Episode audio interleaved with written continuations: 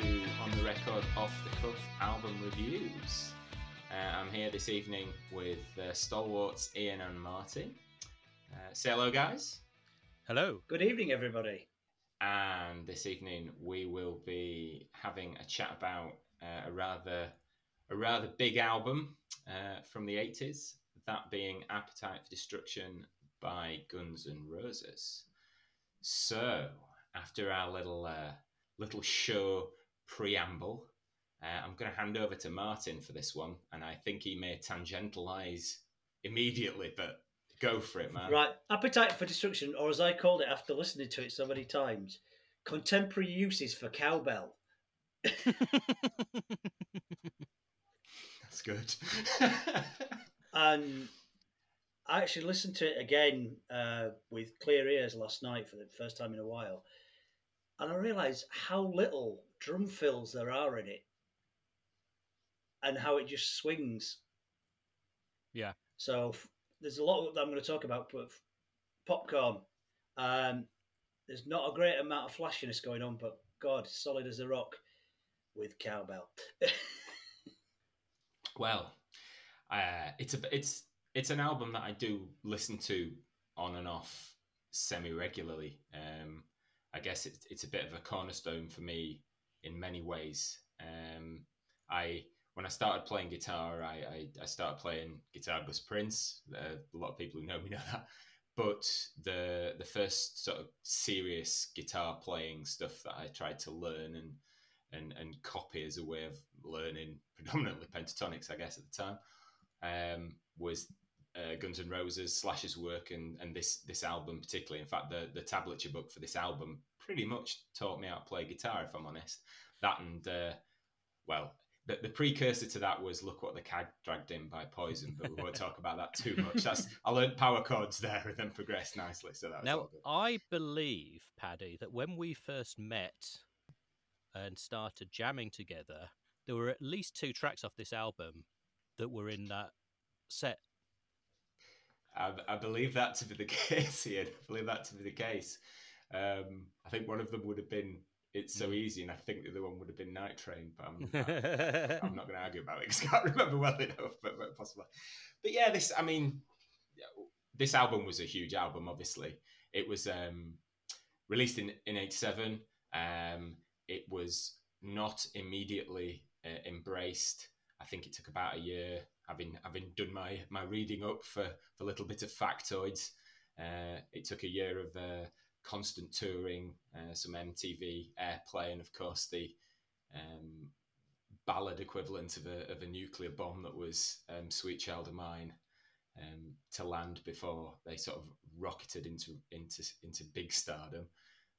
I guess around the time the sort of contemporary sounds for that first year of Appetite been available with things like Slippery When Wet and Hysteria, so it was that kind of more polished, populist, dare I say, slightly pop rock sound that was a bit more predominant in the States. And then this came along. It was dirty. And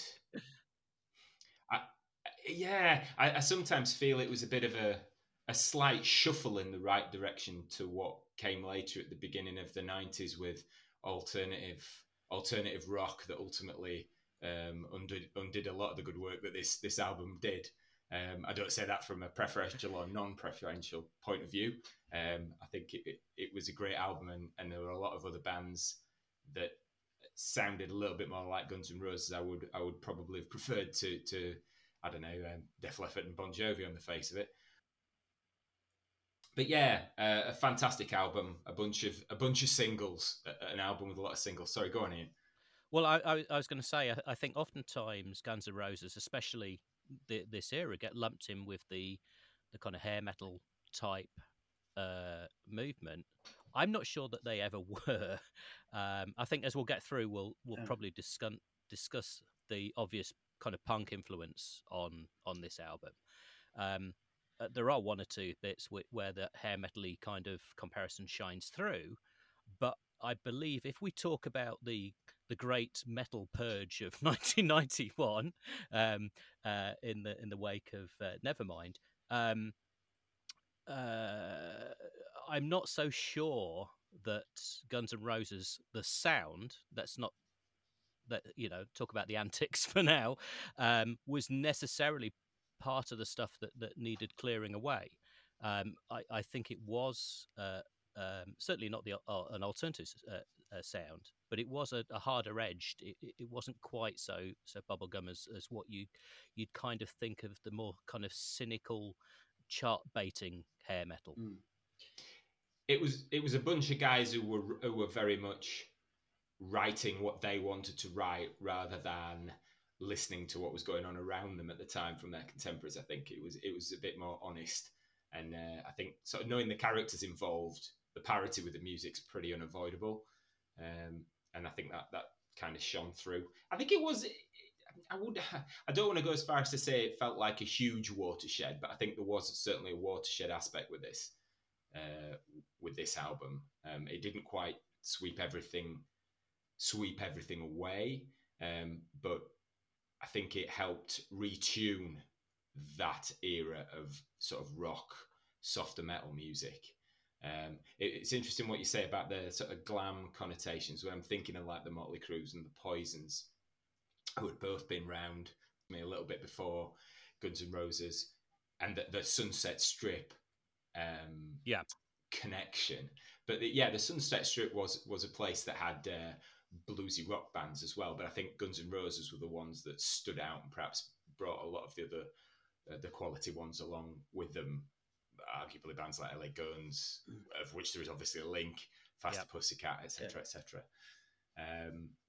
But yeah, they I think very, very early, the other thing was, and I don't think it was intentional, very, very early, if you just looked at a picture of Axl with his big, expansive, lots of hairspray hair, which didn't last for very long, I don't think, in the visual representation of the band. It was kind of a little bit more straight and lank after that. But if you look at that first sort of the Welcome to the Jungle video and things like that, I suppose you could be forgiven for looking at it and then looking at CC DeVille and thinking, oh, look, big hair. But I think that's where the comparison started and ended. If you look at Axl Rose and the vibe of it, there's only two words need to be said, and that's Hanoi Rocks, because they're, massive Hanoi Rocks influence on the band when they first started out. Massive. That's something that kind of gets almost forgotten about, and Hanoi Rocks were best mates with the Damned. And so the kind of vibe of the Hanoi Rocks and the Damned, to me, put that together and you've got Guns N' Roses. Yeah. There's a lot of more rock and... sort of rock and roll influence. I mean, I can hear a bit of Stones in there sometimes. Well, I think a lot of that comes through. There's an obvious Aerosmith thread running through it. I mean, I mean, Axl Rose especially has talked about his kind of love of Aerosmith, and then things like Thin Lizzy as well, those kind of things. I know that was an influence on the band, and you can hear that kind of stuff coming through. So some of it is filtered through other bands, and some of it they've got direct, but it's all in there, and it does seem to be music written by people that listen to music and like music, as opposed to people that listen to one sort of music. They're informed musicians rather than listen to genre, listen to one kind of thing. I mean, you look at people like Izzy Stradlin, very much, influenced by, the bluesier side of the Stones. You look at Duff McKagan, punk rocker through and through. You look at Slash and his influences, from growing up as he did in the, the household he grew up in, and all the people that came into his household. You just absorb them like a sponge, and as we've already spoken about with Axl, with Aerosmith and Hanoi Rocks, they were informed by those bands. It wasn't a case they tried to copy them. They took parts of all these bands that they loved, whereas some bands, they will hear a band and they will basically just try and copy what that band did, but with just new lyrics and slightly different chords. These were more, we were passionate about the music, we've listened to it, and we're going to put it into this melting pot, and this is what it sounds like when you put it together. Yeah, I think they certainly ploughed their own furrow, like you say, in an informed sense. It was interesting what you said about Aerosmith, Ian, because I always felt with Aerosmith, when by the time Guns N Roses had hit, Aerosmith had become a little bit more produced in like the 87 Permanent Vacation. So it was nice that kind of, I mean, intentional nod. That's how they played. That's what they liked. But it's nice that little sort of vibe of an earlier Aerosmith album that would have had Toys in the Attic on it, you can really hear. Well, of course, I mean they covered Mama Kin. You know, yeah. You don't get more obvious a connection than that. True.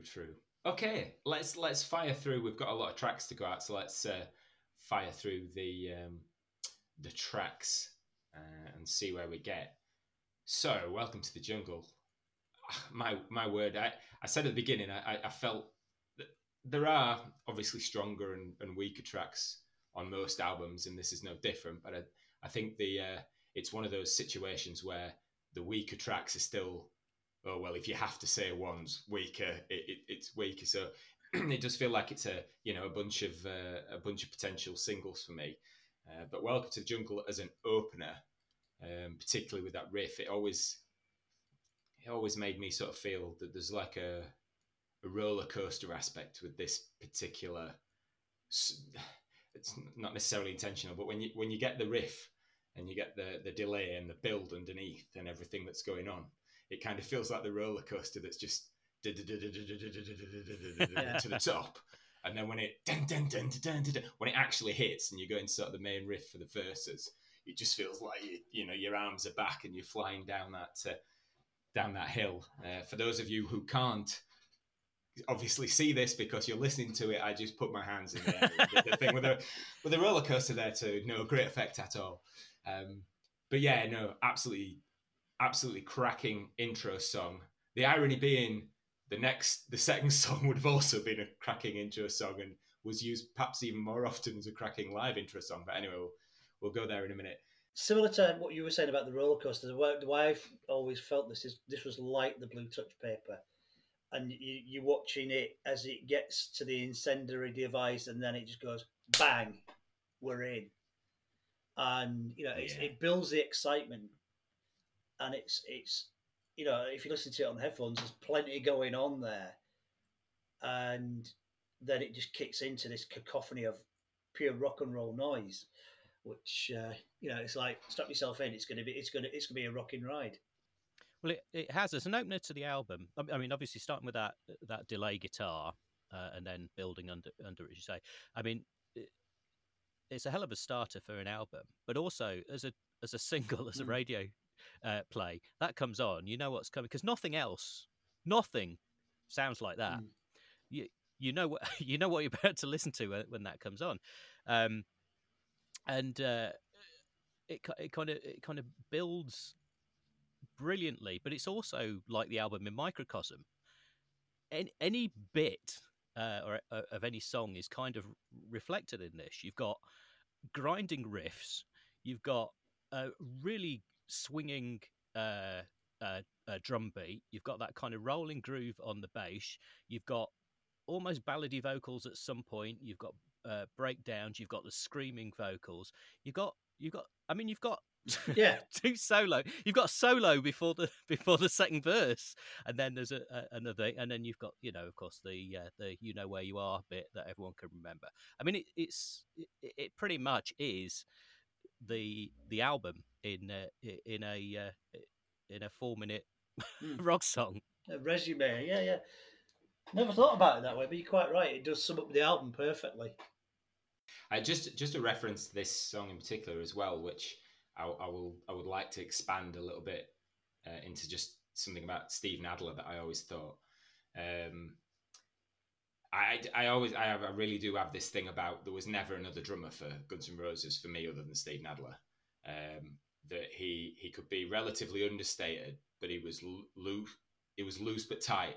And when he was early on, when you listen to him, I watched the I do this sometimes online. I'll come on to that later. No, it was the 1988 MTV Music Awards performance of this song. Oh yeah, and it's oh my god, it kicks so much ass. The hairs on the back of my neck go up just thinking about that performance. It is just stunning. And a lot of that, you listen to Steve Adler. Now, I have nothing against Matt Sorum, possibly a better technical drummer and so on and so forth, but just like listening to Steve Adler, it's another planet. It's so much better. And I compare it to, I think it might have been 2002 or 2006 when one of the Frankenstein Guns N Roses lineups with Axl singing opened with Guns N Roses in a little medley they did at the MTV Music Awards. Now, at that time, it was exciting. I mean, it was very exciting because here's some of your sort of rock hero, well, one of your rock heroes and a load of extremely good hired musicians playing some really good tunes. And the lift, because they opened with Welcome to the Jungle, that the riff starts, the whole crowd who'd popped once pop again, and then you go into this song. But all that side of these awesome musicians, I go and watch the 1988 version where they all sort of shuffle on, and you get the side camera just on Steven Adler, and he starts with the groove, and he's just like, you can't touch that. Absolutely superb. Which kind of feeds into another thing as well. The symptomatic nature of that riff. I remember having a conversation when I saw Guns N' Roses at Reading, the 2000 appearance. I said Leeds Reading, it was actually in Leeds when they played. And I remember having a conversation with somebody that you both know, a young lady who was like, I've always wanted to see Guns N' Roses. And, oh, my God, it's amazing, this is amazing. And I sort of said, you know what? If a bunch of musicians with the original singer can't make a good job of this album and do a kick-ass gig, then they need to throw all their instruments away and sort of walk away from the industry, because this stuff is so good. And as you said, that kind of plays into this idea of this song being a macrocosm of the rest of the album. There are so many component parts in the song that are just perfect little things. Intro, pre-solo, solo, the breakdown, the whole there's so much going on, and then the sort of the slightly more overstated riff ending. It's such a superb song. And again, just a note about like Slash's main solo on this. I do find that ever such a tasteful, nice building solo. It's not particularly stunningly, it's not a stunning solo in terms of technicality or anything like that, but it fits the song, and that is always the thing that is most important. And I think that's always the thing that's hardest to do. And you can tell when guitar players can't do it, who might be better guitar players than Slash, but in the context of him doing this job on this song, again, it's an absolutely wailingly good solo. Well, I believe that, in fact, I'm probably quoting Wikipedia here rather than any other more esteemed tome, but I think I'm right in saying that Slash spent a lot of time with the producer specifically working on the solos and paring them down from what his natural proclivity was to try and do that, to get them to fit the song and not just be a demonstration of how quick he can move his fingers, which, a lot of lead guitar can be, and it bores the pants off me, quite frankly. I don't really care how fast you can move your fingers. I want to know where you're going to put them. So I think that feeds into something that I kind of made a note of this song. It sounds like a lot of work went into this song. It doesn't sound like, they just jammed it and this fell out. It does sound like I don't know whether they or producer or two songwriters or what, but someone has spent a lot of time putting all these pieces together, all the little bits, because, the bits at the end of the verses, they're different each time. I think that all kind of folds into it. It has been constructed in a very professional way, but not in a cynical way. Yeah, no. I am going to implore everyone who listens to this podcast to re-listen to the album with a really good set of headphones. Yeah, for the simple reason I've always heard this album loud and loud and loud, but what I did, I listened to it quite quietly on headphones, but on really decent quality headphones. And on this particular song, the bridge part where it goes quiet, when you're high, you never. The guitar work on that was a revelation, hearing it on the headphones, because you got the bring, and then there's a lovely little lilt on the guitar. you know, and it's the band you mentioned earlier on, Thin Lizzy. You can imagine like that dual kind of guitar duel going off, you know, bouncing off each other. And it was the first time I'd really heard that mellowness on the guitar and those lovely little bits by listening to. And they do have Izzy and Slash panned extreme left and extreme right, so there's no kind of blending. There's no kind of the guitars kind of falling over each other and blending to mass. They're two distinct parts going on, and hearing them, like you say, in really good cans, you start to hear all sorts of things.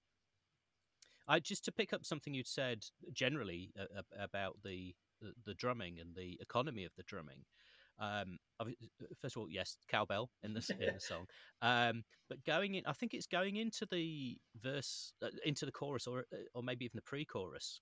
Rather than a drum roll, he just does a bit of a flam on the snare, and it's so subtle and so simple, but it's absolutely right because it just changes the pace and changes the groove. And it's something that I did with one band for the simple reason that our singer had a stroke and couldn't remember to differentiate between certain parts, so we put very definite flams in.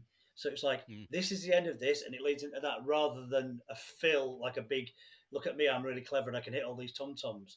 And to me, it had much more effect, and I've carried it on to other bands I've done because it has more effect, keeping it, and it allows the other musicians to really breathe. And I think that's the one thing that people might not appreciate about this whole album is Steven Adler's, as you say, the fact that he's serving the song rather than they, you know, no disrespect, because he's a brilliant drummer, Tommy Lee. Let's just put as much as we can everywhere. You know, what Steven Adler's done on this album, it's stripped down, and there's some lovely little kind of motifs that he does quite regularly that are not vulgar from a drummer's point of view, and they're just the simple, but they're really massively effective. And that, as Paddy said earlier on, I think he's kind of written out the picture to a degree of the overall history of Guns N' Roses, because he was only the drummer, but no album they did after that ever sounded the way that album did. The attitude that he you know, that it had in it as a result of the musicians that were on it. You know, him and one other person that wasn't on future albums, you know, that we'll talk about later on. I don't think can be understated. Couldn't agree more, Martin. No, I'm a big fan of Steven Adler's and his drumming on this album. Absolutely perfect.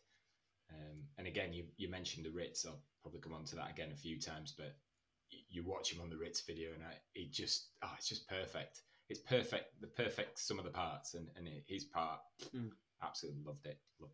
I think for any drummers that are listening, I mean, everyone's learned how to play flams as part of their rudiment practice. It's basic, it's starter drum. Don't forget that stuff, because the simple stuff is still effective. Just because you've, you know, kind of moved on to it's the same as with lead guitarists, as I was saying earlier. Just because you've moved on and you can do more complex stuff, it doesn't mean it always needs it. Sometimes less is more, because it allows you to hear the things that you wouldn't be able, because they'd be covered up by tom roll or, you know, whatever. Yeah. So just allowing other people the space, and sometimes having nothing there that allows it to breathe. And I think that's what this album does really well. Despite, as you said, there's lots, you know, kitchen sink goes on this song, but it doesn't feel like it's overproduced. It's very much a case of it's very well thought out, but also it breathes.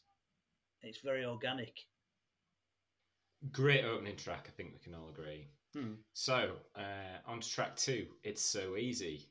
Go on, Ian. Well, I mean, at first look, you could say it is so easy. I mean, it was written by Duff, as we know, is very much from the punk background, the proper, like, you know, the kind of hardcore punk kiddies. And so you can kind of tell that the riff's been written by a bass player.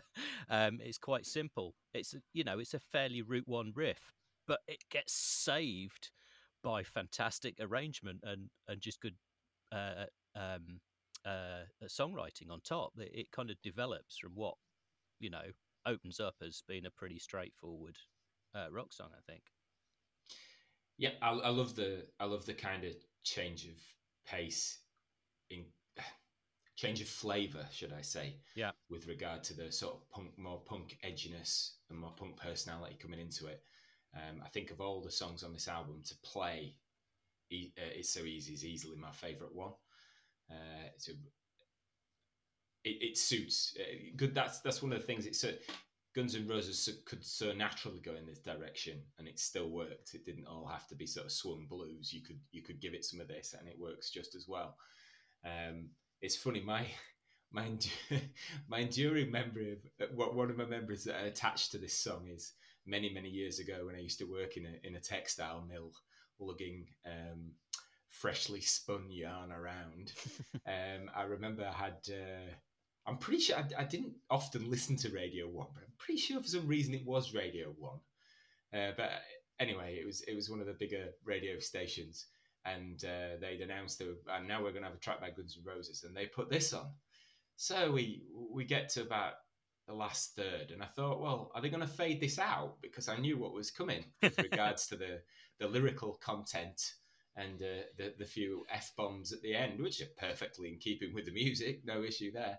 And I always respected them for not fading it out. They'd let it play till the end and then apologise and said that wasn't actually the track we wanted to play, but we hope we apologise for anybody it may have offended, but, you know. And I thought, well, fair play, at least you let it go. So respect for that, if nothing else.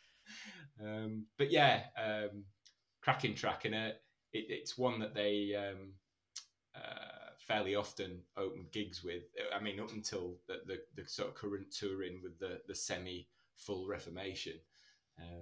So yeah, I kind of like that little strange comparison with that and Welcome to the Jungle. Welcome to the Jungle certainly sets off the album okay, but I find it quite nice that they still open with the bang in your face after a simple little also instantly recognisable bass intro to sort of open a lot of gigs with. I think that's really speaks well for the song. And those again back to Adler, because I can't help myself. Those singles at the beginning on the snare, it's just it's kind of, like I say, simple, crisp. I think I'm right in saying like crisp, rudimentary stuff, but just so perfect for what it is. Yeah, and the way it actually leads into those stabs that take you into the song proper. That is just, it's exciting. You know, it's like, here we go. It's almost like it's galloping and then it jumps and then we're in. And galloping is such a perfect word for that. Yeah. I wish I'd come with that. Yeah, absolutely. When I hear this song, it reminds me of two songs very much, which is Neat, Neat, Neat by The Damned and The Trooper by Iron Maiden. Mm-hmm. It's got that gallop to it that always, you know, the Trooper did, but you can tell, like you say, you can tell where it's come from. You know, the bass line at the start of Neat, Neat, Neat by The Damned has informed, but it doesn't sound anything like it, but it's informed this song in its creation. And I think that kind of galloping full-bore attack on the verses just makes it even more effective when it drops to half speed for the kind of breakdown. And I think this is something that the album has in spades, are those little hooks that aren't, you know, they're not little riffs or licks or what have you. They're kind of arrangement hooks. And so you get the half-speed breakdown, and then the song carries on, and then you come back to the half-speed breakdown. But the next time, it then doubles up, but it's not got back to the gallop. It's kind of speeding up the pace of the half-speed. And it's just so effective playing around with. It's not the tempo; it's just the feel of the tempo. It's still, you know, as many beats a minute. They're just playing fewer of them in there, and it's just little things like that I think give the song an interesting structure and lift it away from being a kind of Route One kind of punky rock song. And the other thing I really love about this song is I love the multi-track vocal on it, because it's not what we expect with the feel of what comes in. You're expecting a more punky kind of raw kind of thing, and the way the vocals kind of, you've got the high and the low pitching going on, and they complement each other so well that it just sounds like one, like, angry choir singing it. You've got like the almost like a dismissive, like, nihilistic voice going on, and then you've got the rock and roll voice going on, and the way they blended them together was really fantastic. I think that also on the chorus, it's a bass driven chorus, and then you've got the two guitar parts, and they're both playing different lines. And again, they're kind of, the stereo separation has spread them right out. So you've got, because of, you know, what the bass is doing, you've essentially got three guitar melodies going on simultaneously. And they all, you know, there's no danger of them tramping on each other. It's just a really interesting dynamic. Mm. Yeah, great song, great song. Just the other simple thing, again, from a guitar point of view as well, when we're referring to punk, what people might think is more of a punkism, and probably is to a degree, is like slamming power chords, chugging, and that kind of thing. When we say punk, a lot of it's the attitude and the basic way it's put together, the actual little trade-off riffs and the little walk down. They're actually sort of nice little sort of proper overall riffs, rather than just sort of slamming fifths and stuff. So fantastic tune. The Radio 1 should have played it every day, as far as I was concerned. Although it's not big or clever to drop the F-bomb. I'm so tempted, but no. No, flipping isn't. Oh dear. Okay.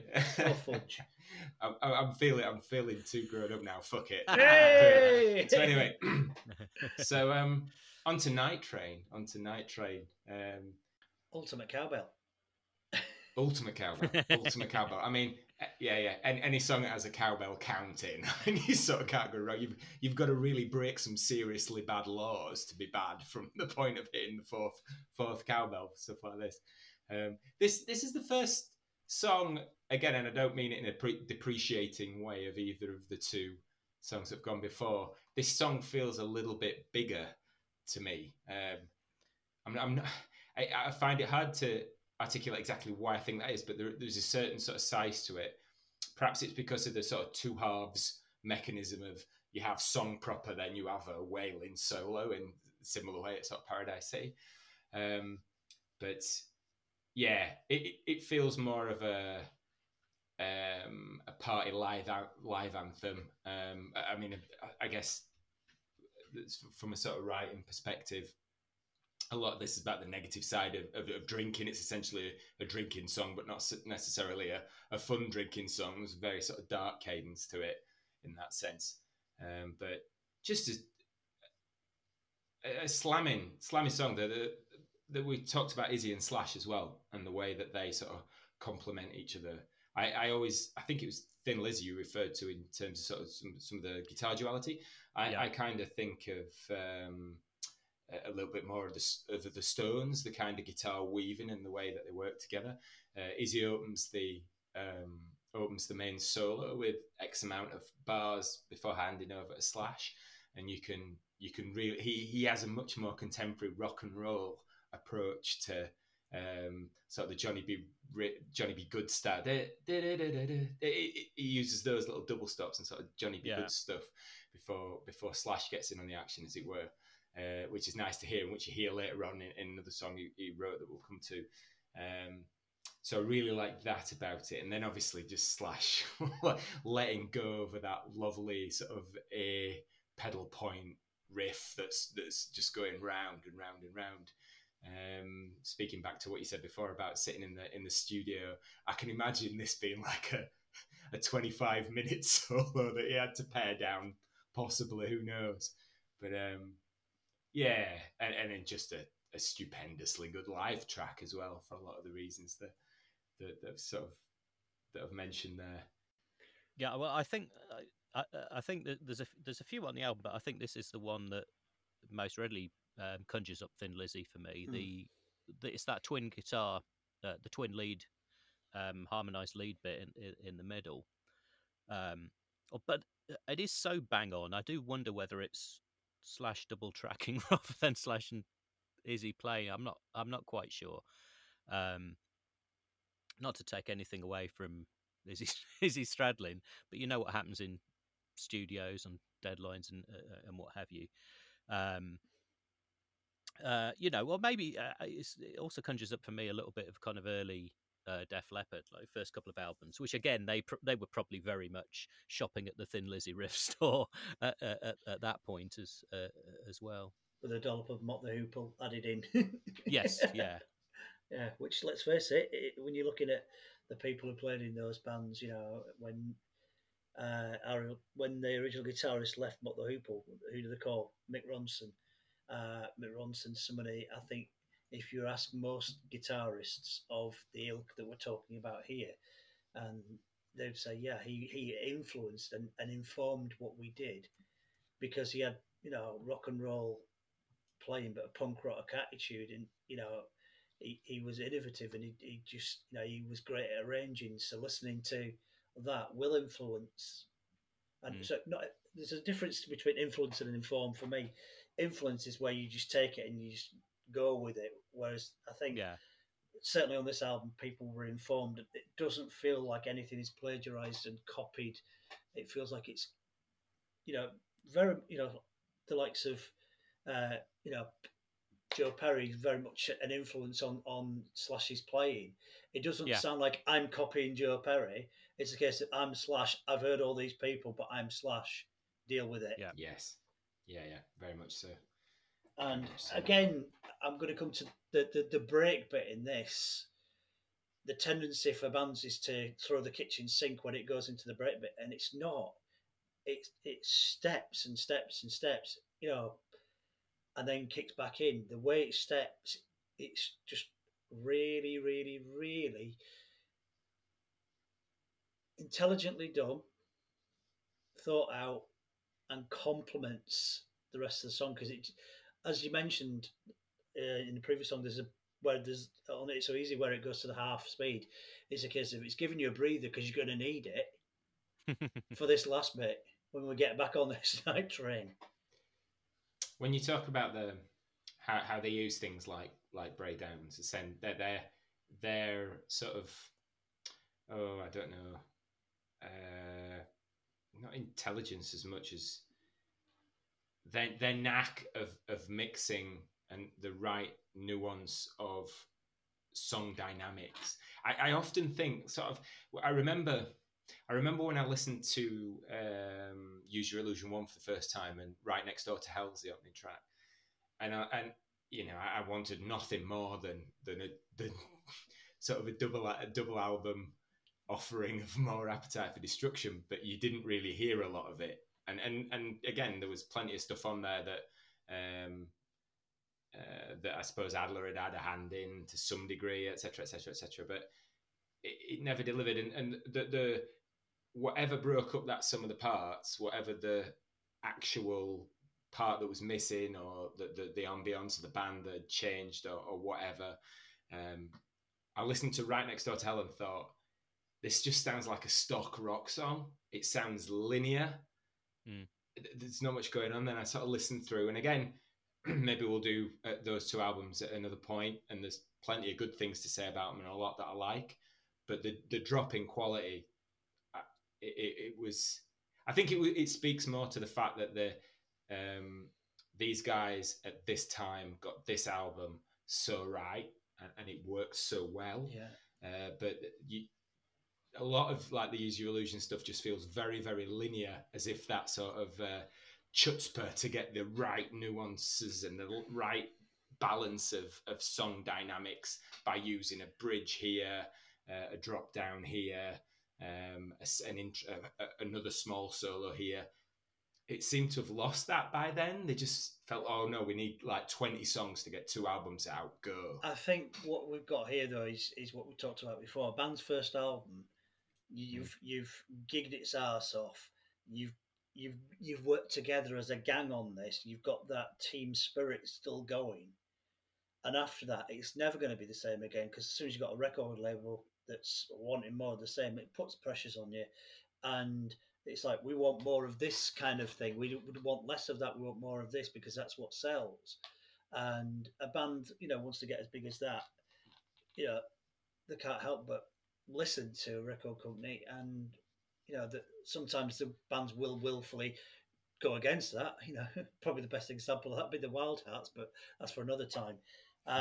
You know, but the first album, they're your babies, you've grown up with them, and you nurture them, and you know how you want them to be. Anything after that, there's going to be less time to germinate it, less time for it to have grown organically. So putting it, I mean, there's also less time to work on the music if you're going to concentrate on being a dick, which there's a lot. Yeah. A lot went on with this band that had nothing to do with music and had nothing to do with behaviour befitting someone who was trying to be a musician for a living. And all that, you know, feeds into it as well. As, you know, I love this album, but as Tommy Lee Jones famously said to, oh God, what do you call him? Who played Riddler in Batman? Jim Carrey. Oh, yeah. As Tommy Lee Jones famously said to Jim Carrey, "I cannot sanction your buffoonery."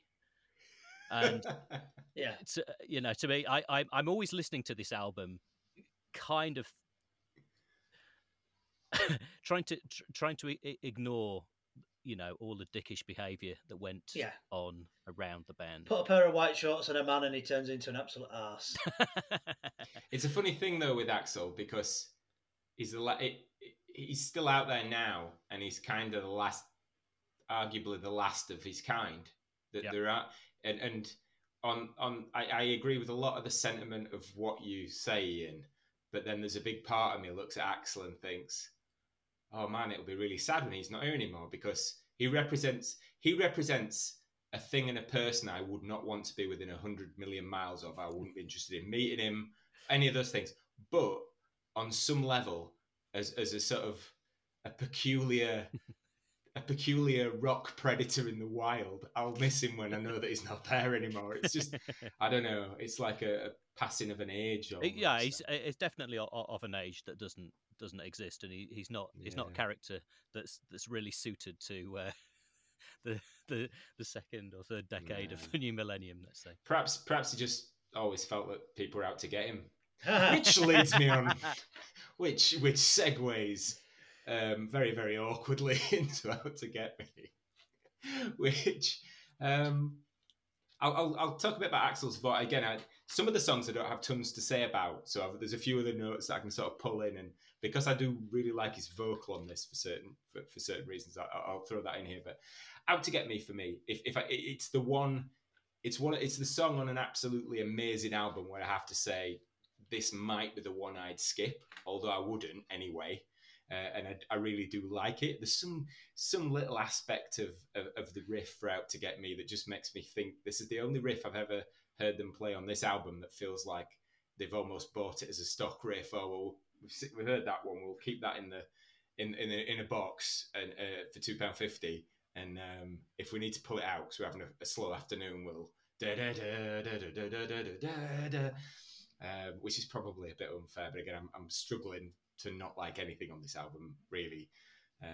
But I suppose this would be the one that if I had to say. But Axl's voice, a very special thing, a very unique and special thing, and when he screams out to get me on this, I really hear that sort of thin, you know, my vocal trousers are going to tear at any point, and the whole in a strange way, the fact that he sort of smashed his voice to pieces and never sounded the same again, because he just couldn't sound like that for more than a couple of years. Although in recent times he's got better again. Yeah, I think sort of the early 2000s, he was particularly sort of struggling with the Frankenstein Guns N Roses version sometimes. But I think what I'm trying to say is his voice is all the more special to me as him being on my sort of audio pantheon in certain respects, that it's more special because it only really lasted for X amount of time. But oh, what a voice. It just so suits the music. It suits his attack. It suits his constant anger and edginess, and a man with 50 chips on his shoulder, not just one. Oh, yeah, and he was given, you know, he was given that voice for a reason and used it scathingly. So yeah, I liked his voice. Not tons to say about this track, so by all means, jump in. Yeah, well, there's three songs on this album that because I thought, you know, it's a while since I've listened to it, listen back to it again, and there's three tracks of which this is one that didn't immediately claw into me. I listened to it and I thought, of the three that I couldn't remember, this was the better of the ones, because the chorus and the way he sings it, where he's really at the top of his range, and it sounds like he is properly pleading, you know. And I think, knowing of his upbringing and, you know, and the trials and tribulations he had in his upbringing, you get the feeling that was a genuine tormented delivery. You know, it wasn't, you know, I'm going to put on the cloak of someone who feels that people are out to get him. It felt genuine. I mean, it is teenage angst and extremist, this, isn't it? This was his, and I believe this was one that he specifically wrote as well. This was a pre Guns N' Roses Axl song. So yeah, everything you've said there, Martin, is doubly more spot on. Yeah, absolutely right. And I think probably because of that reason, because it's an older one that he had floating around before, you know, being on the road and being writing more songs. To me, it is from a riff point of view, at least, it is one of the ones that you could point the hair metal finger at. The riff sounds like... Is that the hair metal finger? Or the hairy metal finger. The hairy metal finger. The riff sounds like Motley Crue to me, or you know, or maybe even kind of you know, Wasp off the first couple of albums. It's very much in that kind of, you know, like souped up Kiss. You know, it's got that thing to me as well. It's interesting, Martin, that you talked about forgetting songs are on the album. I went through, I did a little test on myself before I did it. This was the one I couldn't remember when I was trying to list the songs for myself without listening to the album. The moment I'd started listening to the album in order, obviously, the moment Night Train ends, you know what's gonna come next. So, but yeah, it was kind of forgettable from that point of view. So, you know, I kind of concur there. And it is one of the simpler ones on there. What we're looking at is a good song amongst brilliant songs. Yeah. You know, and it, you know, I think we're being disrespectful. It's a case of it's one of the lesser songs, but if, you know, if we'd have written it, we'd have been so proud of it. But yeah, it's just one that, like I say, particularly with a couple that are coming up in the next few songs that completely blew my head off. This one didn't, so it suffers as a result of it. And you know, it's listening back to it, I think it's a much better song than I thought it was. Yeah. So it suffers by having classier neighbours. Yes. Yeah. No, that's a good way of putting it. I was just going to say on that a couple of points. It's got another kind of Thin Lizzy-esque twin lead bit going on in the middle. Although this time I'm absolutely convinced it is both guitarists as opposed to wonderful tracking. I was probably wrong about the previous one. And then there's a lot more F-bombs on there because they're naughty boys. But I just wanted to put that in context. You know, this was 1987. You know, we had Reagan, we had the whole PMRC stuff going on. And actually, I mean, it seems like a bit of a childish rebellion looking back on it now that we're all sophisticated in 2022, but actually what they were saying is, no, you know, literally, screw you, you know, these are your morals, and look where it's got us all. You know, so you sometimes you have to take a historic look at it. Certainly, if somebody wrote a song like this in this day and age, you'd go, grow up. But the historic context, I think it earns its place. Yeah, there were plenty of reasons to be punk back then, without a shadow of a doubt. Okay, let's point a big hairy finger at that. I'm sorry, Ian, that's going to be Ian's accompanying podcast today. Ian's hairy metal finger points now. So, on to Mr. Brownstone. Every guitarist in the 80s, main reason for wanting to buy a wah pedal. Well, no, that's probably not true. There's probably plenty of other examples of why you buy a wah pedal, but this is certainly the example which captured my imagination back in my formative years of playing. It's the simplest thing to play with a wah pedal with a muted strings and clacking something rhythmically. But this on the album and back again to the show from the Ritz and what he made it sound like then, him and Izzy. I just absolutely love that dynamic at the beginning of this song, and it was the first thing. It sounded, with hindsight and having played a lot more for many more years, but at the time I remember listening to this thinking, oh my god, this sounds so massively original. This is a really weird way of starting a song, sort of thing, and what exactly is going on. But yeah, Mr. Brownstone, absolutely fantastic swinging song, lovely sort of tumbling main riff, song about heroin, obviously. It's like fantastic track. I think it was live in Paris where there was a particularly volatile performance of this, where this might be the last time you see us live, because certain people are playing with Mr. Brownstone too much, and it was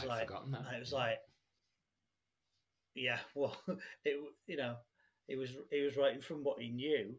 But this was one of the first songs I ever heard by Guns N Roses. I heard it in the phono, and it was a punk and alternative nightclub, and they played this song. It so happens that the person who played it is my wife. I didn't know at the time, because I was young and sweet, that I was going to marry her, years later. But to her, the punk rock attitude was there. It didn't sound like it's not a metal song. No, it's informed by some of the classic rock acts, like you talk about Aerosmith, Thin Lizzy, Def Leppard at the Rockies, bands like that. But it sounds like none of them. It's something. The first time I heard it, I was like, what a great song, and knowing its subject matter later made it all the more fantastic. But it was not out of place amongst the likes of She Sells Sanctuary by The Cult and the Sisters of Mercy and bands like that. It was groundbreaking, and this was one of the two songs that completely blew my mind about this album. Neither of them were singles.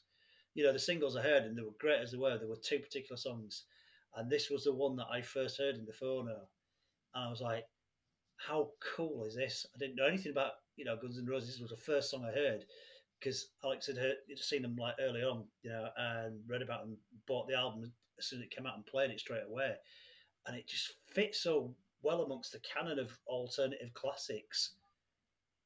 And that's something that I think people don't realise about Guns N' Roses. Yes, they're a rock band, but they weren't a standard rock band. Oh, this is definitely left of centre. I mean, there's a really nice little fun click in it. After the "Don't Leave Me Alone," it's like, it's a lovely little like two string funk lick. It really is. And again, it's kind of interesting as well, just because the liner notes for the Prince's 1999 re-release is opened up with Duff McKagan, because they apparently used to listen to this album a lot before they went on stage, onto 1999 before they went on stage. So for me personally, I love the fact that they even pull through the slightest nuance of something from a princely guitar point of view with just these little sort of one-line funk riffs that you can just find embedded into a song like Mr. Brownstone. And going back to Steven Adler again, you know, at the end of it, it's not Big Phil. It's step, step, step, step, step, and it adds gravitas to it, and it adds excitement to it by being so simple. And that, like I say, these are the things that informed my playing. The fact that it doesn't have to be really clever and really full of cymbals and fills and double kicks and everything. It's a case of what really builds an atmosphere. And on that song, it kind of goes in steps, and it's great to dance to. Yeah. I think for me, it's the one or the track on the album that most obviously belies their Aerosmith leanings, but not necessarily in the music itself. There's a certain sleazy groove going on there, which to me that's what what I get from Aerosmith. It is that kind of not sloppy, but kind of laid back. It's the it's groove almost played. Like the yeah. It's like the song is pulling them along, rather than they're dictating where the song goes. And the vocals, I think, you know, they're slightly sliding across the beats and what have you. And there's, you know, we talked about the vocals elsewhere, but the kind of range of kind of different noises and intonations that comes on there. You know, I get some of that Steven Tyler-ness out of there, but I think it's just that kind of whole kind of sleaze rock kind of thing. I mean, the subject matter as well, obviously, but you know, it just it's kind of an archetype really for that whole kind of groove. Yeah. A unique song within the context of rock. This album, this time period, definitely a unique song. I'll always love Mr. Brownstone to bits. Really good tune, which moves us on to one of the two anthems on this album. And frankly, in terms of anthems and live sing-alongs, they don't get much bigger than this. What can you say about Paradise City? It's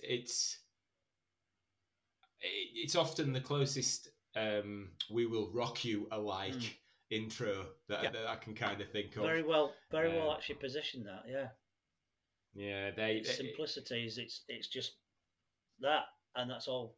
You know, "We Will Rock You" is, and nuanced component parts used perfectly. Yeah, again, sort of thing. I love the fact that in a similar way to Night Train, in fact, even perhaps more starkly, it's this sort of song of two halves, as you have the song proper to sing along to, and then obviously the incredibly frenetic sort of double speed riffing and solo on top. It's just absolute tour de force. It's a commercial radio Trojan horse. I mean, it sounds like summer, doesn't it? It's radio hit. It's sunshine, car stereo, open highway. That's what the song is. But not at the end. It's not, no. And it's going. Yeah. Oh, remember what rock sounds like. It's funny. You highlighted something I hadn't really thought about there. The first half is loads. You know, green grass at a festival, sun in your eyes, tinted sunglasses, bandana, you know, getting slightly squiffy. And it's, you don't have quite the dark undertones and overtones that you have on all the songs prior to this. But like you say, when you get Captain America's been torn apart and so on and so forth, it still goes there when it gets sort of frenetic and angry. But I do like the Trojan horse idea. I do think if you could write an algorithm to write a summer rock ballad here, it would sound like Paradise City at the start. The thing about an algorithm, it would sound like that at the end as well. Whereas this most definitely does not. There's all sorts of...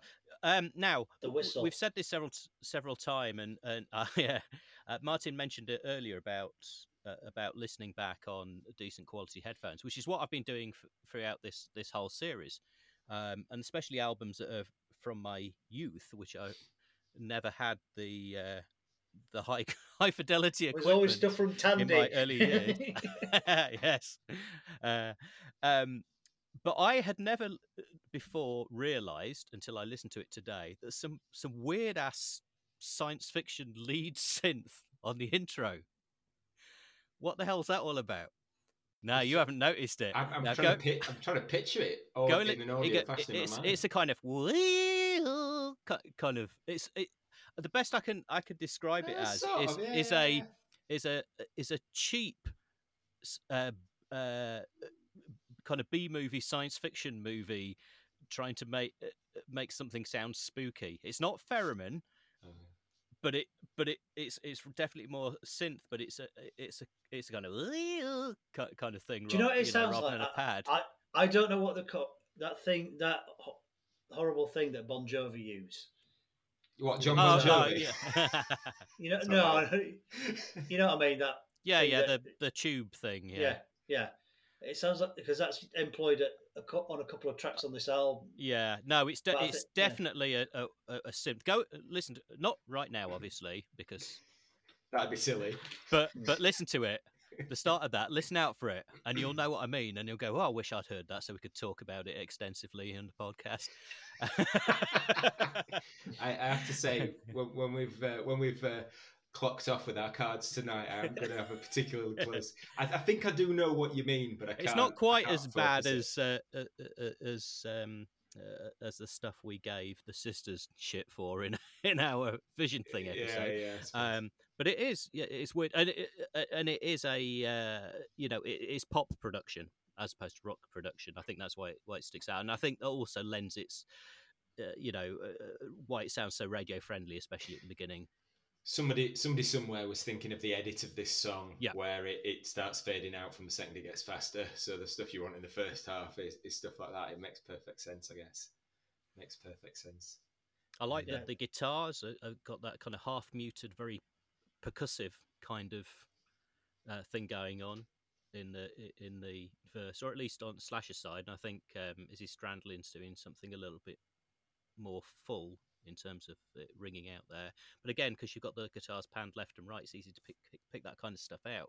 When you hear it over radio or in a club or what have you, when you haven't got the benefit of, perfectly positioned stereo speakers, it doesn't necessarily come out, but definitely does on the cans. Yeah. Speaks to that sort of underlying funkism as well. Yeah. The guitar motif that goes throughout this, it is classic Stones, but the song itself sounds nothing like classic Stones.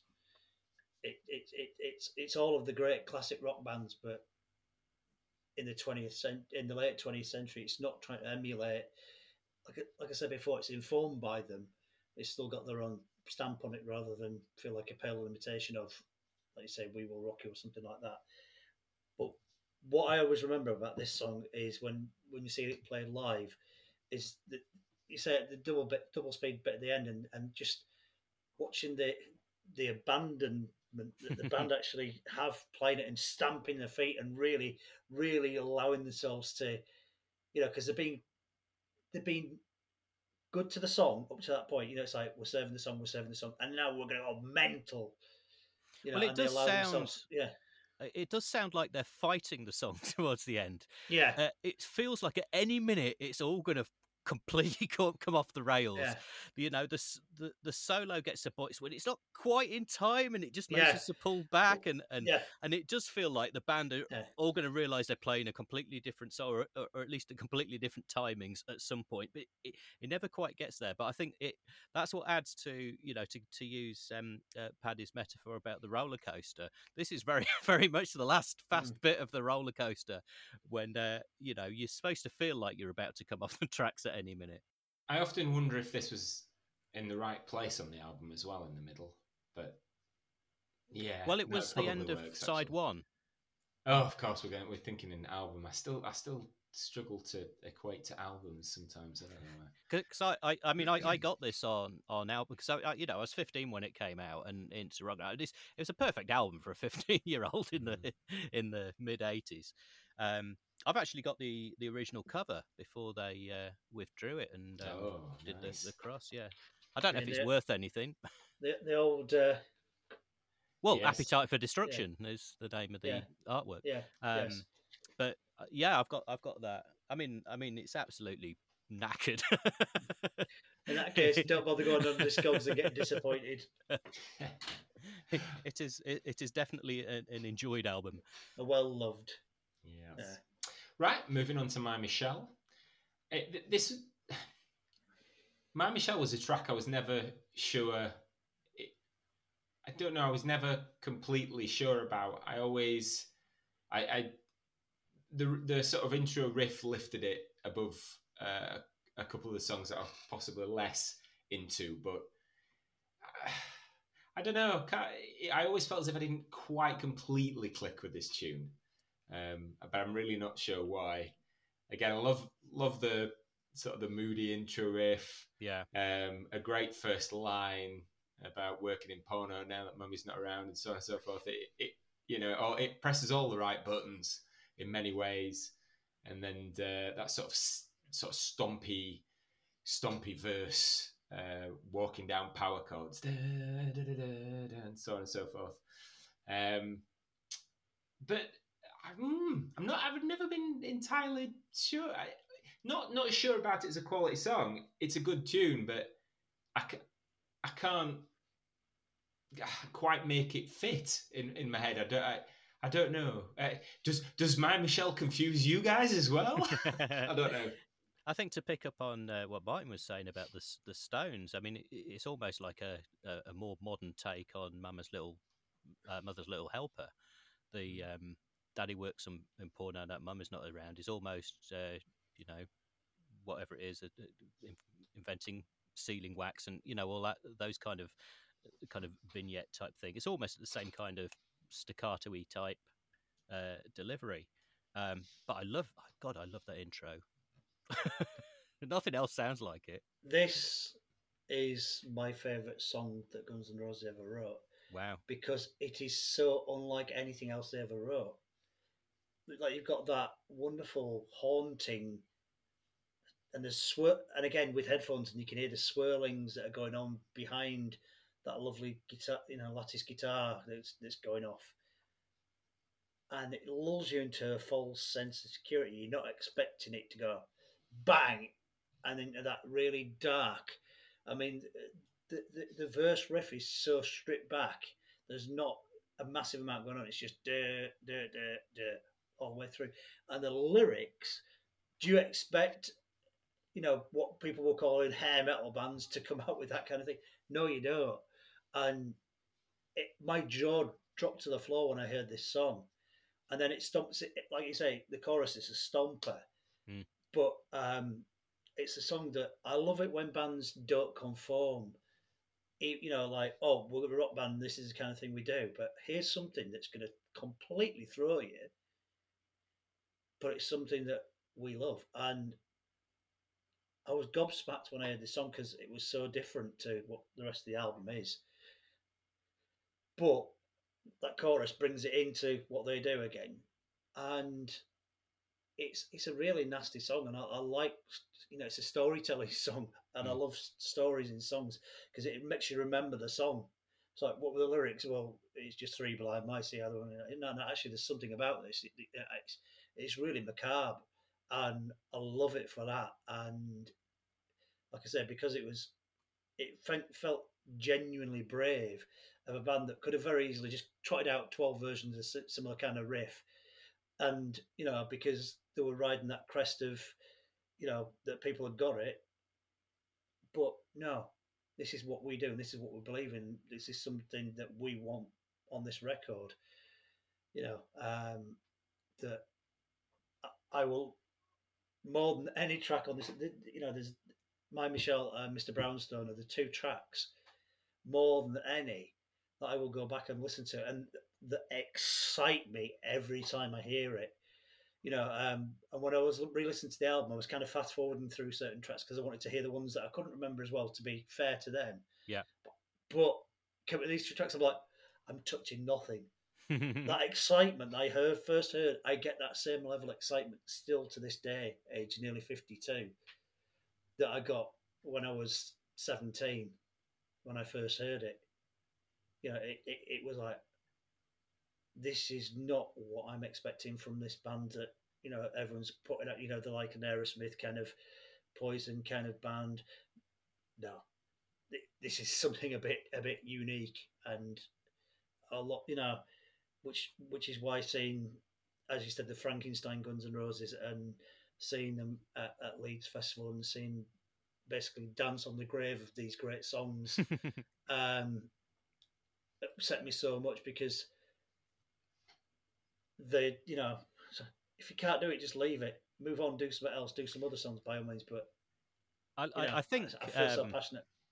Yeah, I mean, if we can talk about the actual musicians involved in this, obviously Slash gets all of the focus when it comes to guitar, but this one here, I think, is a prime example. It shows exactly how important Izzy Stradlin was, because in the solo, Slash is off doing his thing, and Izzy's guitar playing is kind of holding on to Slash's solo and tethering it to the rhythm section. It's fantastically realised as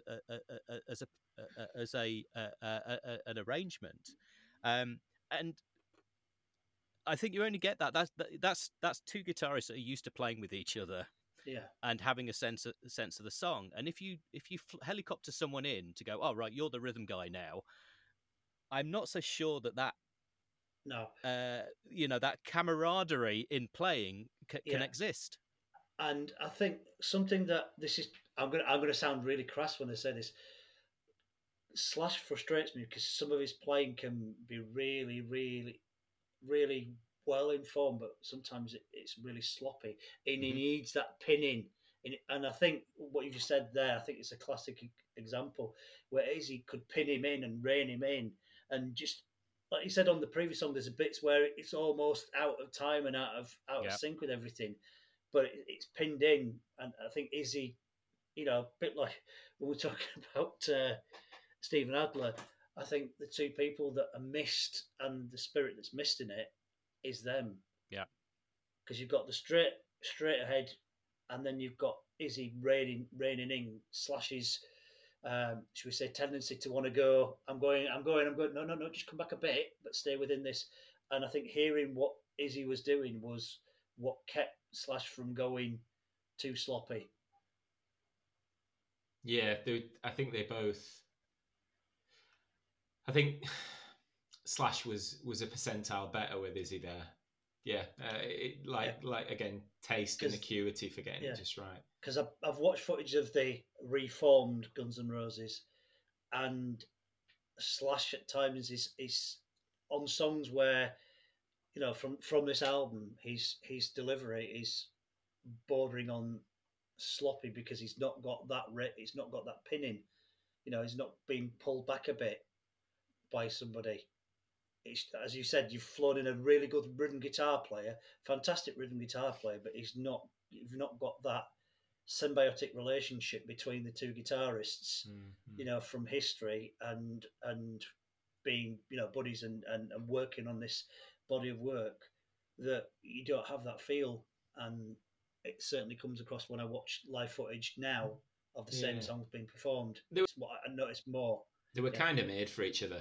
You see it now and again to varying degrees, and there are some good duos out there. But yeah, I think Izzy and Slash were particularly well.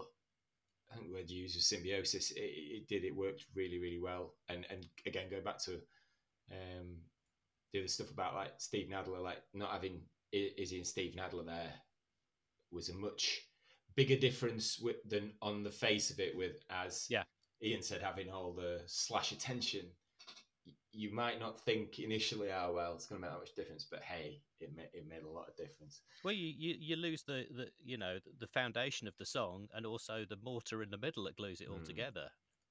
Absolutely. Couldn't agree more, definitely. So I love the fact that that's your favourite tune as well, Martin, because you kind of own that now for me. And whenever I listen to that, I'll think about you. See what I did there? See what I did there? I'm going for some kind of ludicrous segue challenge, I think. Yeah. I don't mean to. You get 5 points for that. Thank you. Ian, do you want to say something about Think About You?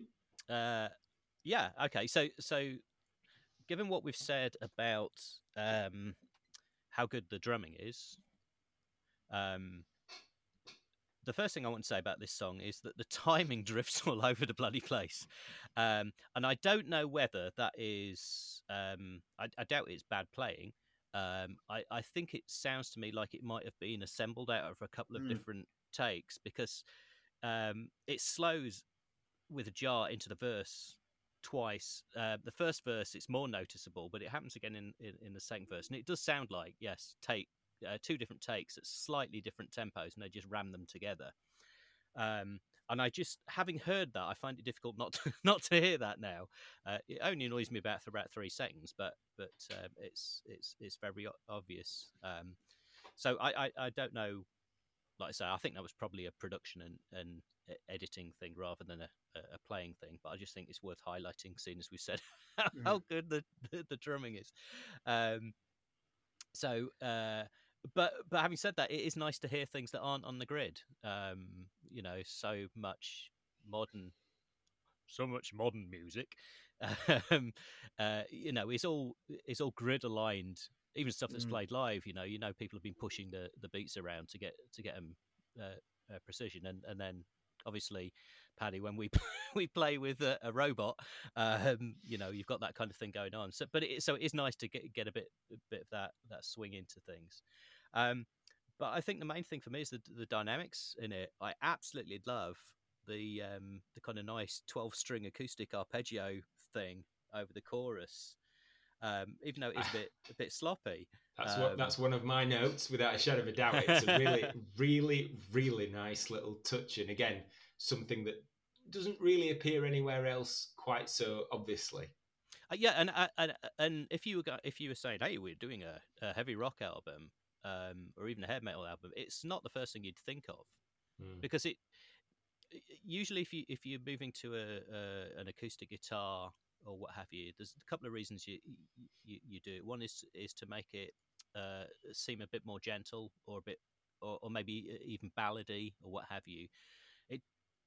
It doesn't do that in this song. It doesn't lose any of its drive by doing that, because it's just kind of floating on the top. So it's not like you've got this kind of tonal shift in the kind of...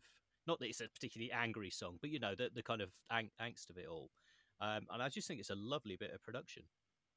Think About You and Anything Goes were always the two that I felt I didn't have as close a relationship with for some reason. And I wasn't, you know, I've said Out to Get Me was probably the one that I'd have to say was my least favourite.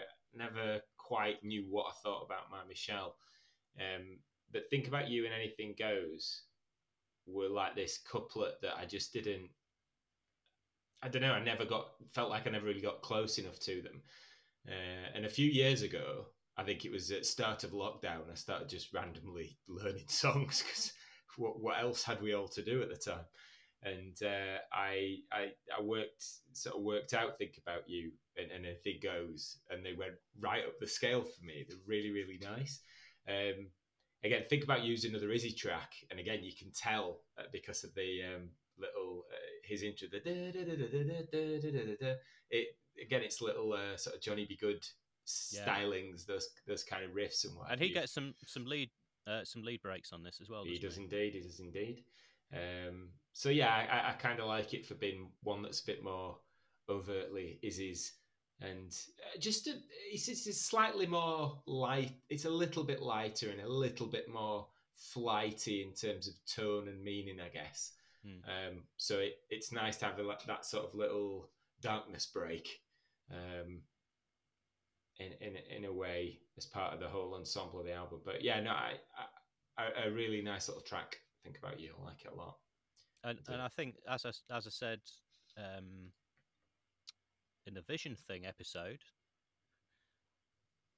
I'm not quite sure why they saw the need to add some claps on the solo and the pre-chorus at the end. Yeah, they just stick out as unnecessary. I don't see what they thought it was adding. Could be worse. There could be a honking robot goose with a twanging ruler. I'll tell you what. If we ever write a song together, that's going on it, Martin. Yeah. Anyway, for me, this was one of the three songs that hadn't earwormed. And when I listened back to it, I realised my main thing about this is the way the verse is sung compared to how the chorus is sung. Mm-hmm. The verse is quite...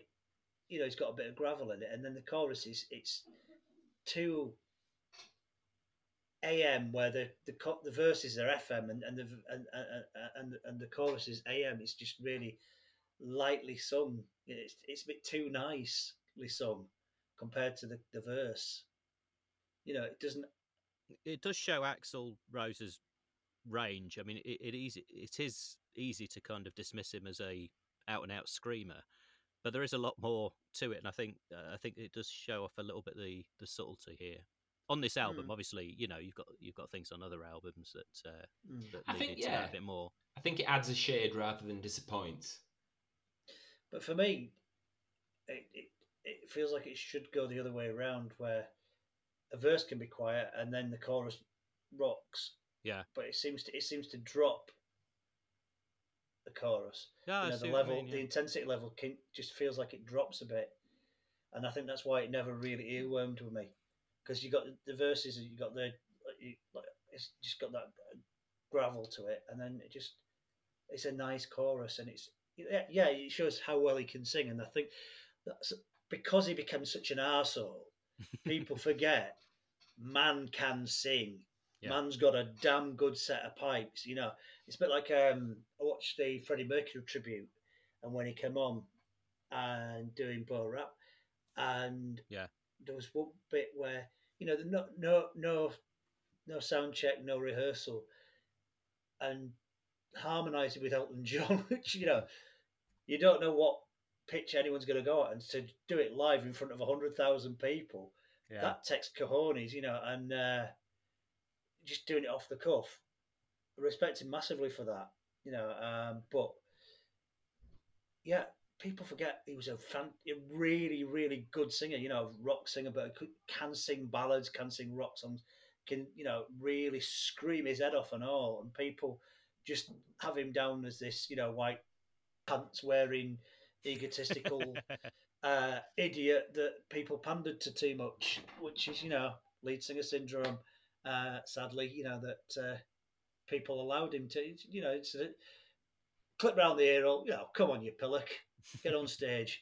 You know, it's like, no, I want the most Yorkshire thing you've said on this entire. I was going to say, here are some words that Axl Rose never heard said to him. Yeah. I think reality checks are sometimes necessary. I mean, I've just read the updated version of a great book. If you've not read it, you should, called Zealot in Wonderland. It's about a fan's eye view of the Wild Hearts, and there's bits in there where you just think reality checks needed sometimes by people. That was the one thing that, had it happened with Axl Rose, Guns N Roses could have stayed a band that, you know, were at that level, whereas it didn't, sadly. But anyway...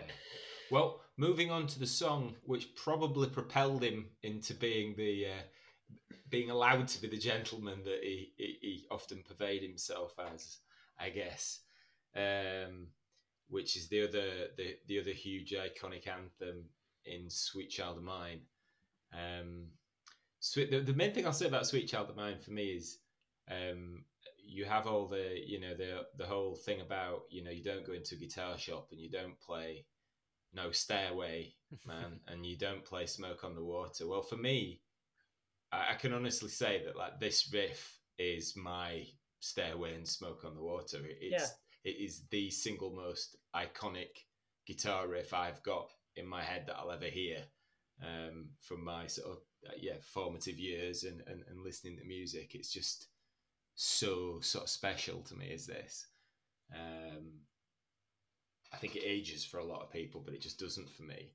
And I think the story was that it was almost a joke song when he came up with it. It was something, I think, it's almost a finger exercise, isn't it? Yeah, they said it sounded like a little carnival ditty or like something to do with sort of a carnival thing. But my goodness, did they use it to good to a good end?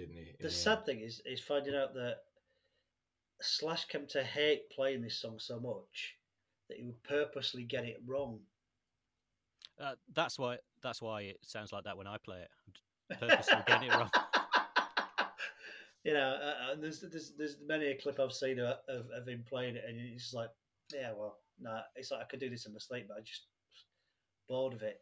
You know, like you say, with it being iconic, it's out. I would agree. You know, to a lot of people of our age and a bit younger, it is our version of Stairway to Heaven because it's the iconic rock and roll riff. You know that. You know, and so. Well, that riff gets all the attention, but the lead work throughout is incredible, and it's a love song, but it's almost musically it's a love song to the lead guitar. That's what this song is. It's you know, it's 4 minutes of this is what a guitar can do, you know, and it's a shame that Slash. I mean, it's like, you know, Lemmy always said, he said, you get fed up of playing Ace of Spades, and he goes, well, song's been too good to us over the years. Mm. If someone comes to a show, they expect to hear it because that's the song they know. Who am I to deprive them of that? You know, and it's a bit of a shame when, you know, and I can understand that these things kind of hang like an albatross around people's necks, but it's not just that riff, you know, the solo. You can sing the solo. Everyone knows the solo and can sing along to it. Or solos, I should say. Mm. There's so much blues in it as well, though, you know. And it feels to me, you know, like, again, informed by classic Aerosmith kind of Aerosmith and kind of Stonesy kind of bluesy rock and roll riff, but certainly doesn't sound like they've lifted it from them. It is Guns N Roses as Freebird, really, isn't it? Because it's all about the lead guitar, and it says, right, you know, and it indulges in it. It's not embarrassed about it at all. But I would also say, and I mean, as a guitarist and lead guitarist, I'd also say that his voice, that sort of thinness and crooning, more of a croon than an angry trouser splitter, but it the uniqueness of his voice also is a massive part of this song for me, which was important because I guess this is the song that probably mainstream crossed them more than anything else. Mm. Again, if Paradise City was sort of radio airplay bait, then the Sweet Child riff is massively that. But yeah, it's one of those things as well. It isn't quite a ballad.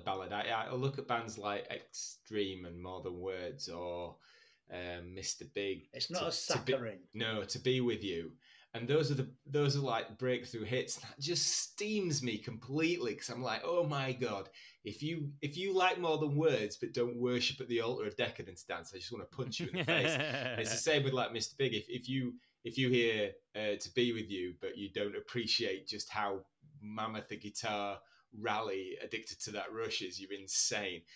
This is a ballad with plenty going on, with the whole band with ensconced in it with bombast. You're absolutely right. Mm. Fortunately, not quite as much bombast as November Rain, but no, brilliant ballad, and it shot them to where they ended up being, I think, ultimately, and broke the album. Was one of the main reasons why the album broke that year later when it came out as a single. So I think the first single was actually Welcome to the Jungle, if I remember correctly, but. Yeah, an absolute mammoth stomper of a ballad. There's no getting away from it. And I could be, well, if I ever speak to Slash, I'll be very cross with him about not looking after this riff live, let me tell you. I'll say you're absolutely crazy. Which, funnily enough, hey! effortlessly brings us on to song of the same name. Do you want to have a chat about You're Crazy Then first, Martin? Again, this is one of the ones where it didn't earworm me. And I listened back to it and I thought, it's a lot better than I thought it was. And it's because there were so many singles on the album and I had my favourites. And if anything else kind of got put to one side. And I feel bad about that. When I listen back to it, I'm like, did I have rose-tinted glasses with the songs I like? No. But the singles, you don't need to hear them again. So you tend not to listen to the album because you've heard what you want to hear. And then you go back and you think, well, I've been unfair to these poor children here. They've been sat for long going, what about me? What about me? It's not... I think if you were looking at tracks to choose as singles, this would never be one. But like I said, I think it's been done a disservice to by being amongst the great. You've got the great and the good, and this is the good amongst the great. Mm-hmm. A song like this does suffer from sort of the gravity wells created by the really, really big ones. Mm. It comes straight after Sweet Child of Mine. Yeah, absolutely. It is as simple as Sweet Child of Mine is complex. Yeah, yeah. I do love kind of the devil may care of it. You could almost... it's almost as if the band could just... All their limbs could just fly apart halfway through the song because it's such a sort of absolute balls-to-the-wall riff. It's a bend and it's going at sort of... I mean, it isn't going at 1,000,000 miles an hour compared to, say, Battery or something, but it's, for Guns N' Roses, it's rattling on. It's nice to... I guess it's nice to have heard the acoustic version to have... sort of to inform you more about the intention of the song and how it sounds like, what it sounds like in the other presentations. I remember seeing some really scratchy Japanese gig that they did in 1988 where they played the slow version of this, but with, fully electric instruments. And that was actually really cracking. I think they did about half of it at that slower pace, but then kicked off again. So just having that sort of mix and match dynamic as well for a live thing was fantastic. And I like the slow version as well. I really do. But it's just the reckless abandon of it. It's got a little bit of a punkism, but I wouldn't say it's punk because it swings too much. But yeah, a great song, but I probably wouldn't put it in my top half necessarily. But again, that's to overstress the point, that's only because of the brilliance of a lot of the material on this album. I mean, we've talked about the cowbell, but this has got some interesting percussion going on. Is it? Yeah. It's got a, what do you call it? A gyro? Is it? Yeah, yeah. I when we were first going to do this, I actually googled it. I thought it's like you used to have when you were kids at school. Yeah, primary school percussion instrument. They give you so you can play along. Yeah, it's like, go stand in the corner and just scratch that with a stick. Yeah, interesting thing to stick on a rock and roll album. Now then, isn't there guiro on the beginning of Anything Goes as well? Then maybe. I can't making that up in my head. It's the kind of Hollywooden thing that's like got coronations on it. Yeah, it's a scraper. It's a scraper. Yes. Yeah, yeah. When I was looking up for what they were called, I was just scraping drum instrument. That's what I actually put in. Came back with some really bizarre options, I have to say. I'm sure it's one of those instruments that when you did have them at primary school, no one ever told you what they were called. Yeah. You just handed one and a stick. Yeah. Have at it. Yeah. Oh, well, we'll say that we'll give it extra kudos for using a guiro then. I just had a really little... off microphone listening to Anything Goes now. I have no idea why I thought there was choir on that now. I've listened to the first bar, but hey ho. So onto Anything Goes then. I this was my sort of couplet with Think About You a little bit. Another one, as I say, I had a play at this and sort of liked it quite a lot more. But I don't know.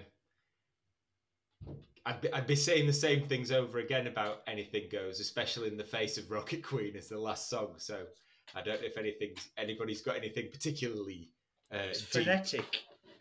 No, nothing massively. What's really weird is these two songs, the song we just talked about and this one, have exactly the same length of time, which I always thought was quite spooky. Mm. Ooh. I tell you, there is one thing in Anything Goes that stuck out for me as well, that chicken scratch effect that they do with the guitars that are panned. Chicka, chicka, chicka, chicka, if you can recall that.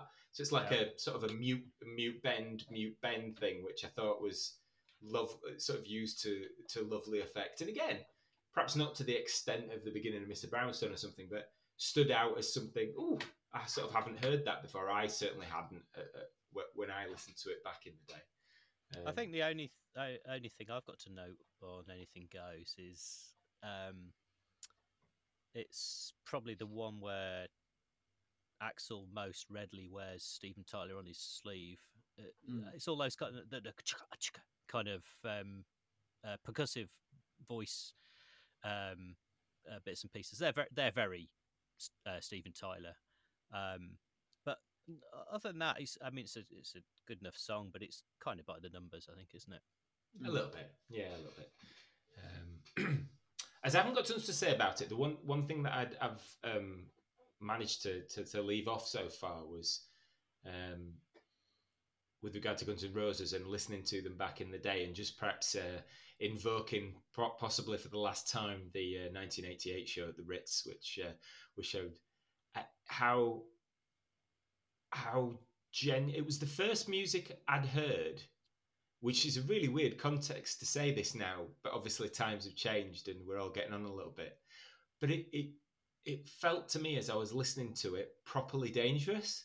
And these guys felt properly dangerous and a little bit frightening. And that was the first time I'd kind of looked at an artist and thought, oh, you know, if I kind of, I don't know, they're a little bit scary. There's something really genuinely dark there, which, looking back, you're romanticising, because obviously there's things you can compare to along the last 35 years and so on. But back in the day, they were proper scary. I just wanted to throw that in. No, I mean, they used to get, you know, most dangerous rock and roll band in the world, Guns N' Roses. And they were, you know, they weren't averse to jumping off stage and having a go at someone. I mean, obviously, there's that classic one where the camera, you know, the bloke's kept taking pictures, and Axl Rose is, get him out of here, and no one does anything. And he just dives off stage and pummels the guy. You know, most bands don't do that kind of thing. They're just like, you know, get him out of here. He was like, no, I saw this. And, you know, the number of times where people just throw down instruments and just have at him. He's no Dave Grohl, where he just gives him a Paddington stare and asks them politely to leave, is he? No, I mean, you look at the kind of similar kind of thing where I remember once at the very first Foo Fighters tour at Leeds Academy when it was Town and Country Club, and someone threw a trainer on stage and it just went whiz past Dave Grohl's head, so he stopped the gig. And says, right, whose trainer's this? And this bloke went, mate, he goes, come up on stage. And he turned around and he just smacked his arse with it. He went, don't do that again. In its own way, quality, I'll give him that. Yeah. I'll give him that. But, so, you know, Axl Rose didn't, you know, it put me in mind of, there's a classic piece of Stones live footage where someone jumps on stage and Keith Richard, without missing a fucking note, swings his guitar, smacks the guy, knocks him completely off his feet, and just starts playing like nothing has happened. That's Keith. You know? Oh, man, that's Keith. And I think that's it was that similar kind of gang mentality, you know, of the classic era Stones, that Guns N' Roses certainly, again, I'm talking about that informed thing, but you know, it's like they were a proper gang where it wasn't a band, it was a gang where you could see, you know, they could handle themselves and they wouldn't be adverse to doing so. Jumping into the slight digression, and I'm going to jump straight to Rocket Queen in a minute, but it's funny you should say that. There's a piece of film where Kurt Cobain cracks a security guard on stage with a guitar for having a go at a punter, And the guy turns around and clocks Kurt Cobain. And I swear to God, Dave Grohl is over the top of the drum kit so fast. By the time Dave Grohl lands in front of the drum kit, the drum beat is still going. It was the weirdest thing I've ever seen in my life. Anyway, I digress. So on to Rocket Queen. If you want to bookend an album, oh my God, is this a good way to do it? Go on, I won't nick all the good comments straight away on this one, Ian, if you want to. All right, so... First of all, first note I put in is bass, because it's got some really nice bass playing on this. Not just the tone of feature, but there's kind of hammer-ons and pull-offs and bends and stuff. You know, this isn't someone playing the eighths or sixteenths to keep the pace up on the root note. There's some nice bass playing going on, and it's nice to eventually hear that featured, even if it is the last track on the album. I've got what else I got about this. Oh yeah, it's got kind of sloppy guitars in the verse that again feel like they might fall off the song at any minute. But from a drum point of view, there's some really nice hat work going on. Martin, do you want to comment on that? Yeah. Because as a non-drummer, it stuck out to me as being particularly good. This whole song, the cymbals. The way he uses them is really, really sparing, because far too many bands, it's like, I've got all these cymbals, I'm going to hit them all every time, because I've spent enough money on them. It's a case of, no, they're accents. These things are accents. Use them to accent something. And I think this is the thing that Steve Adler did really, really well. Mm-hmm. He knew what these bits of metal were for, and it wasn't vulgar, never vulgar at any point. And there's a bit, slackening off on the hi-hat on this particularly, that, to give it that kind of groove that's on it. Yeah. But it's only when I've re-listened to it, I've realised how much that Stephen Adler's playing informed what I do. I was like, Jesus. There's a direct line between him and three other people that are fed into what I do. And, I owe him more than I thought. So, off of my cap to Mr. That's genuinely nice, that you can go back and... It's almost stuff that you just took by osmosis and you look back and think, hang on a minute. Yeah, that's absolutely great stuff, is that? Yeah, yeah. Now, this song's just a lovely... I can't for a minute think it was designed to finish the album, because I don't think that's how they would have thought, but it just does the job so well. I particularly think of the last section, which is this sort of steady, almost like audio countdown as they do the descending chord sections, and you have the sort of parity with the vocal as everything slows down together and sort of gets there. Indeed, it was so good, I almost lifted it note for note for a song that we wrote on an album a long time ago that we wrote as well. But yeah, no. Absolutely brilliant. I love what you say about the bass, Ian, because it's proper funky bass line as well. It really rattles along with a funky bass line with a pick, which is it's not hammering. Really works. And then also some sort of lots of quite intense shading with the guitars. You have like chords and chord extensions over that sort of beginning section that really makes it sort of a bit. I hate using. The words are still good, even though I've already used them elsewhere. But to sort of get a dark and moody, sort of swirly effect before you go into the song proper. Very interesting, because I know what I played this quite a lot.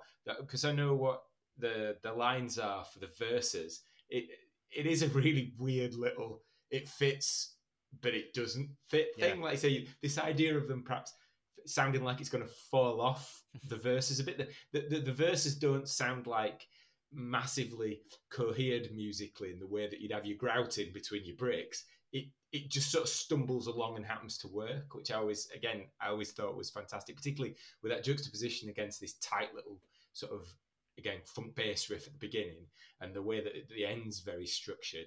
But then, you have this sort of oddly... ill-defined slide guitar section, but it does work. Yeah, great song, Rocket Queen. Great live song. It doesn't get boring as well. Even though it's longer, it kind of doesn't get boring. It's good track. Because it's kind of two songs, though, isn't it? Yeah. I mean, it's not quite Beatles' Day in the Life, but it does kind of sound like it was two songs that were rammed together and they worked out how to join it in the middle. Mm. I know it wasn't. It was written as a piece, but the two phases of the song are so different that it doesn't outstay its welcome for the length. I'm not quite sure what that phaser effect on the vocals in the chorus is for. Mm. Seems a bit weird. Obviously a studio decision. You know, they wouldn't have done that live. So. No. I think sometimes, you know, if you're within certain parameters, you want something that'll make it a bit different to you. Yeah. So when you listen to it yourself as the writer of it, oh, that's the one where I did that thing, so it's a little bit different for me, rather than it's all of the same. Just try something a bit different. Sometimes it works and sometimes it doesn't. And that's why, you know, going back to things like My Michelle, doing something completely different. You know, it's a case of you try it, and yeah. There's little effects in these last two or three songs where they're using effects that are different to what's at the beginning of the album. It's, you know, it's like, okay, we've got some toys left in the studio. Let's try them. Well, not least obviously on this one are the noises of a young lady enjoying herself, or yes, what have you. Which is, I mean, it's the kind of story. It's a little bit grubby to modern sensibilities, so we don't really need to dig into that any further. But something of a cliche of the time as well. Yes, there's a lot of those kind of. And there's that many different versions of it. You know, it's like, well, yeah. But I think on a whole, it's intended to or not intended to in terms of it was written. I'm sure it wasn't intended to. It still slots brilliantly at the end of an album to finish it off, especially that last section just rolls everything up in a little neat parcel for me and works to a treat. So I guess some general closing comments then about this this juggernaut from 1987. As it's always interesting because when we get to the end of a podcast and I have the benefit of listening to you guys talk and mulling things over in between sentences and reactions and riposte and what have you, it feels like it's kind of reinforced that idea a little bit for me, as it was a bit of a pivot album in certain ways. It did offer a little bit of a step towards what alternative rock became in the early 90s. Mm. And it also did allow a different type of voice and a slightly different type of Sunset Strip sound, rock metal, in terms of going that dirtier, bluesy, a little bit more creative, a bit more musical direction, which was a great thing. But it's just a juggernaut of an album. It certainly casts a long shadow over stuff that came. And it's one of the reasons. I mean, people go on about how how grunge came along and killed heavy rock. It didn't. They just changed what got in the playlist on the radio. None of this stuff went away. And you know, there were people forming bands in the late 90s that were well aware of this album and other ones of its ilk, and you know, and they were the difference is that the bands that they were putting together and stuff they were writing was informed by this and the kind of Seattle-y excursions and what have you, and then got weaved together. Yeah. So it, you know, the fact that they're still regularly playing some of those tracks off this album on the radio. There's a lot of the kind of hair metal stuff, and they had hits at the time. You know, Poison, Motley Crue all had chart hits. No one's playing those anymore on anything except dedicated, you know, kind of nostalgia rock stations. Whereas this broke through and was mainstream success for very non-mainstream sensibilities in terms of the writing and the music.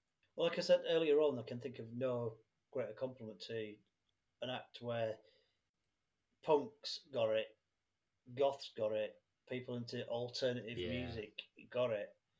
And, you know, I honestly don't think it's coincidence that Nevermind was on the same label, because it was a label that got, you know, alternative rock, and let's face it, some of this is alternative rock. You know, some of it's just rock, but some of it is alternative rock. Sells as long as people get to hear it. Let people hear it, and people can make a judgment on it.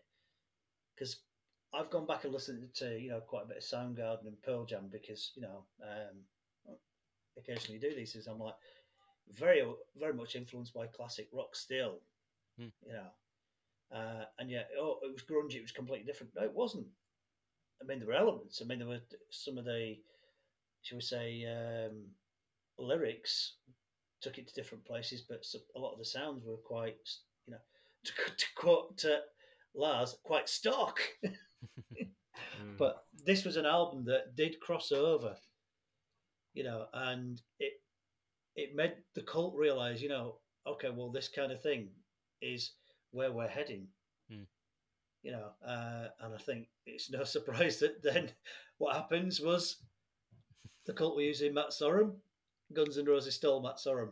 You know, I don't think there's things that are not massively a shock to me, but it was a, like I say, when I first heard it in an alternative nightclub in Leeds. And it was not a nightclub that played rock music.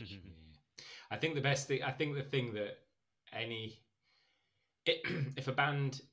if a band released an album and 30 years later somebody can say it stood the test of time and it's still listenable, for me that is probably one of the most precious things you could ever achieve. And I think basically that's what happened with this album for me. Right then, gonna wrap it up there. Thank you very much, gentlemen. It's been a great night. Really enjoyed that. Hopefully we could, perhaps in the not too distant future, we'll do a little bit of a follow up and let's say what happened next, and perhaps a more subtle what happened next, as well as the obvious what happened next. But we'll get there when we get there. Okay, thank you very much for listening as ever, wherever you are, and we wish you a very good evening, morning, or whatever, or wherever it is you listen. Whatever time of day it is. Thank you very much. Goodbye. Bye. Bye, everyone.